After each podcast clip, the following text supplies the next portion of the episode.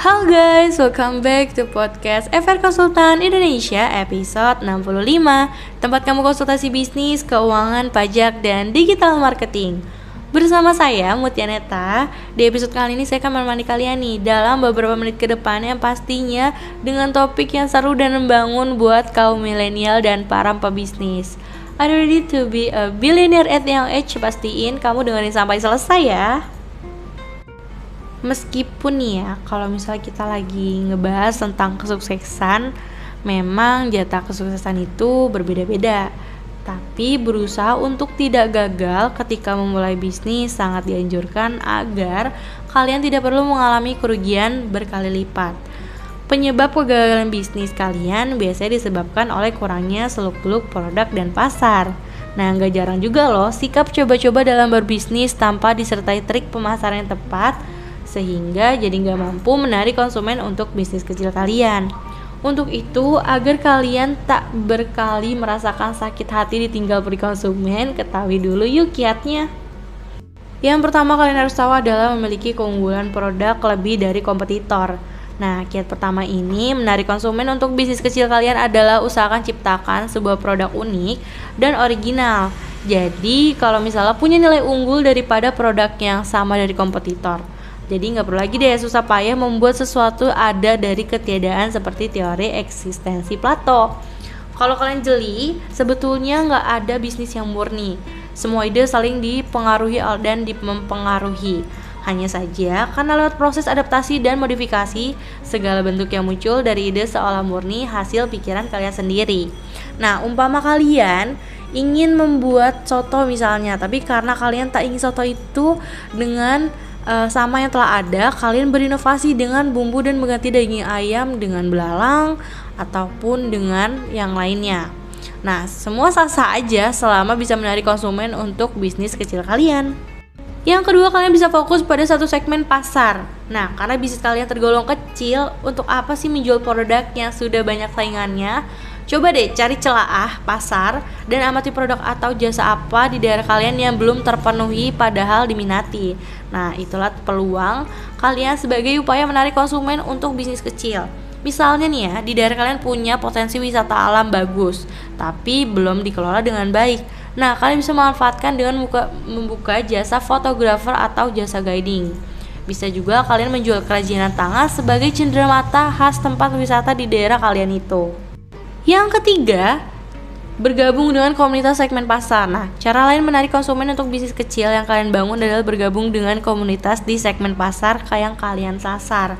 Tujuannya untuk mengenal kebutuhan yang berkelanjutan, terlebih sesama komunitas saling kenal. Nah, misalkan produk kalian berhubungan dengan penyedia alat perawat kucing. Nah, bergabunglah dengan komunitas pencinta kucing, atau kalau memang ada dasarnya kalian anggota komunitas pencinta buku, kalian bisa mengambil peluang menjual produk yang berhubungan dengan buku. Yang keempat, tingkatkan excellent service pada konsumen.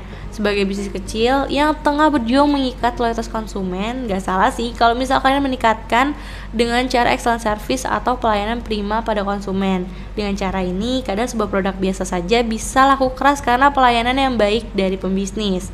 Excellent service gak cuma terpaku pada sikap ramah dan sopan santun pada konsumen, tapi juga tentang bagaimana kalian membuat pelanggan merasa diperhatikan dan didengarkan keinginannya.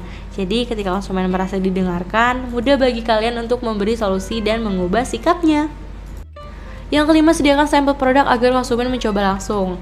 Sebagaimana di berbagai pusat perbelanjaan dan tempat tertentu, sebenarnya metode menawarkan produk sampel secara gratis kepada pelanggan sudah banyak digunakan untuk mengenalkan produk baru. Walaupun bisnis kalian tergolong kecil, tapi nggak ada salahnya juga mengadopsi cara yang sama.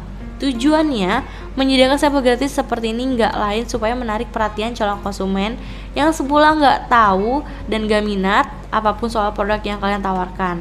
Kalian bisa menerapkan ide ini jika punya bisnis makanan atau cemilan. Yang keenam, meminta konsumen memberikan ulasan. Nah, dalam pemasaran online, keberadaan ulasan atau review dan pemberian rating dari konsumen sangat menentukan keberlangsungan bisnis kecil kalian loh. Karena calon konsumen selalu mendengarkan dan memperhatikan kesan yang didapat konsumen sebelumnya, terutama ulasan dari tokoh terkenal seperti influencer atau artis.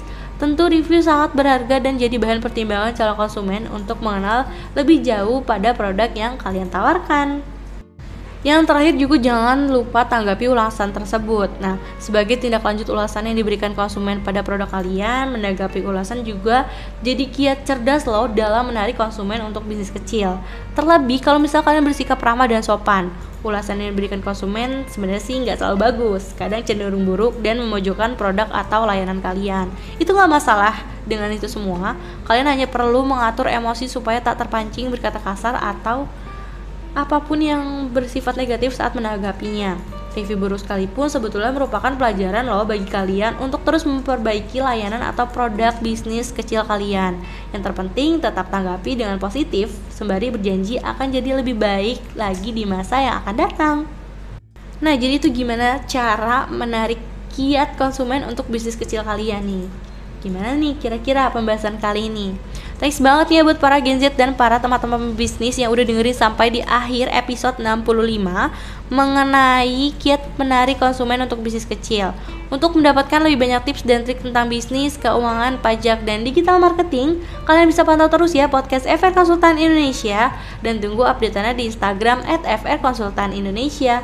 Oh iya, kalian juga bisa konsultasi gratis loh selama 20 menit pertama dengan menghubungi nomor 0813-8228-9991 atau mengunjungi website kami di frkonsultanindonesia.com.